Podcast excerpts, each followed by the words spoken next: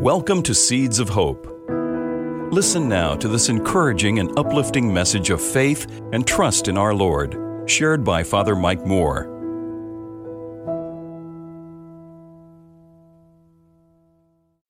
Today, Jesus tells us another parable, the parable of the ten virgins, five wise and five foolish.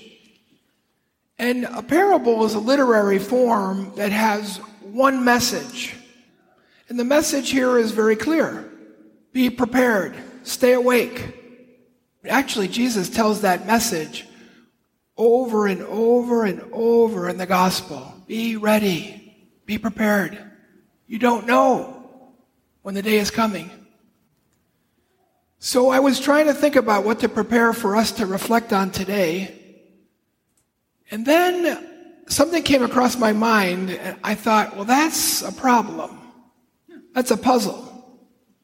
What about the good thief on the cross? How was he ready? He'd been living a life of crime, and then Jesus lets him right in. And yet in this story, the five foolish come late after they'd gone off to get the oil that they didn't have. The door's locked. I don't know you. How do you solve that? Now, I'm a big fan of the old detective series Columbo, which some of you may remember. It's still on T V. I see it on there. Remember he had the raincoat, had always had a cigar, he used to raise his hand up when he was talking. And he, he would say about things like this, that just bothers me. And I can't go to sleep because it's just bothering me. And he had to figure out the puzzle. Well, that's how I feel sometimes when these kind of things come up. Until I ran across this reflection by Eleonore Stump. She's a professor of philosophy at Saint Louis University in Missouri. And I thought, what an interesting perspective on this parable. Here's what she said. The five foolish virgins, okay, they don't have a flask like the other wise ones do. So if he's going to be late coming, they're not going to be ready for him. But when they see that the other virgins have prepared, it doesn't dawn on them, I should go get a flask right now. There's a pride there. I don't need that. I got what I need. So she says, the foolish are not humble. That's the first lesson here. The foolish are not humble. Then she says, when the bridegroom comes, immediately, they go to the wise ones.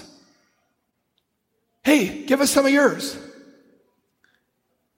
She said the second problem for the foolish, there's no remorse. There's no acknowledgement, I made a mistake. All they're doing is demanding that the other ones give them some of theirs. That's the second problem. No humility, no remorse. And the third one is they don't care about the wise ones, that they're going to be in trouble if they share the oil. She said, the foolish do not have the virtue of charity. So those three things, no humility, no remorse, no love. That's why when they get to the door, he says, I don't know you. Now, what about the man on the cross, that good thief? In contrast, listen to this. He is humble. He says to Jesus, Lord, remember me when you come to your kingdom. He doesn't think he's worth it to go to heaven. Just remember me when you're there. You know how people go on vacation, you say, hey, when you go over to France and you're in Paris, when you're lifting that glass of wine, remember me right there at that moment. That's what he was saying. It was very humble. He was also very remorseful. When the other thief mocks Jesus, if you're the Messiah, get off this cross and let us come off too. And he says to the man, have you no fear of God? We deserve being here. You hear it? He's remorseful. He knows he's messed up. There's remorse. And finally, he cares about Jesus. He says, this man has done nothing wrong. He shouldn't be here. So in contrast to the five foolish virgins, the man on the cross has humility, is remorseful. He cares. Wow, that does explain it. That does reconcile it.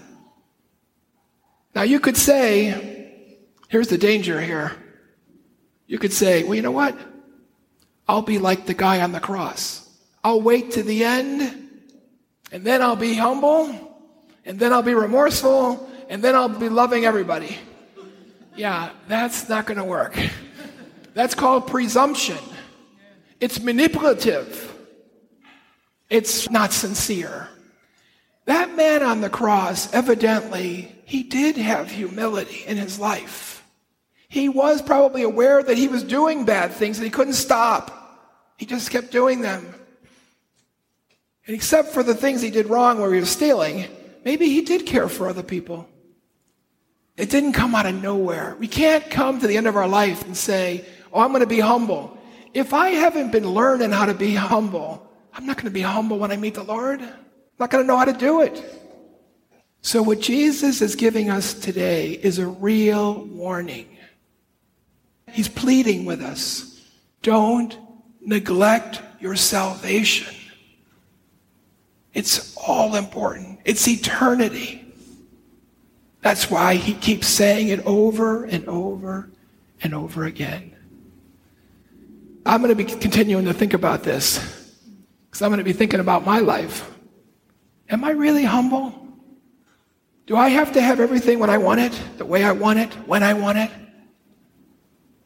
Am I really, really sorry for my sins? And how can I love others more? That's the message for all of us today.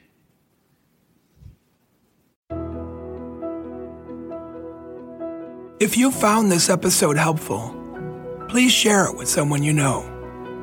God bless you. If you would like to subscribe to the Seeds of Hope Reflections, just search Seeds of Hope with Father Mike in your web browser or wherever podcasts are available.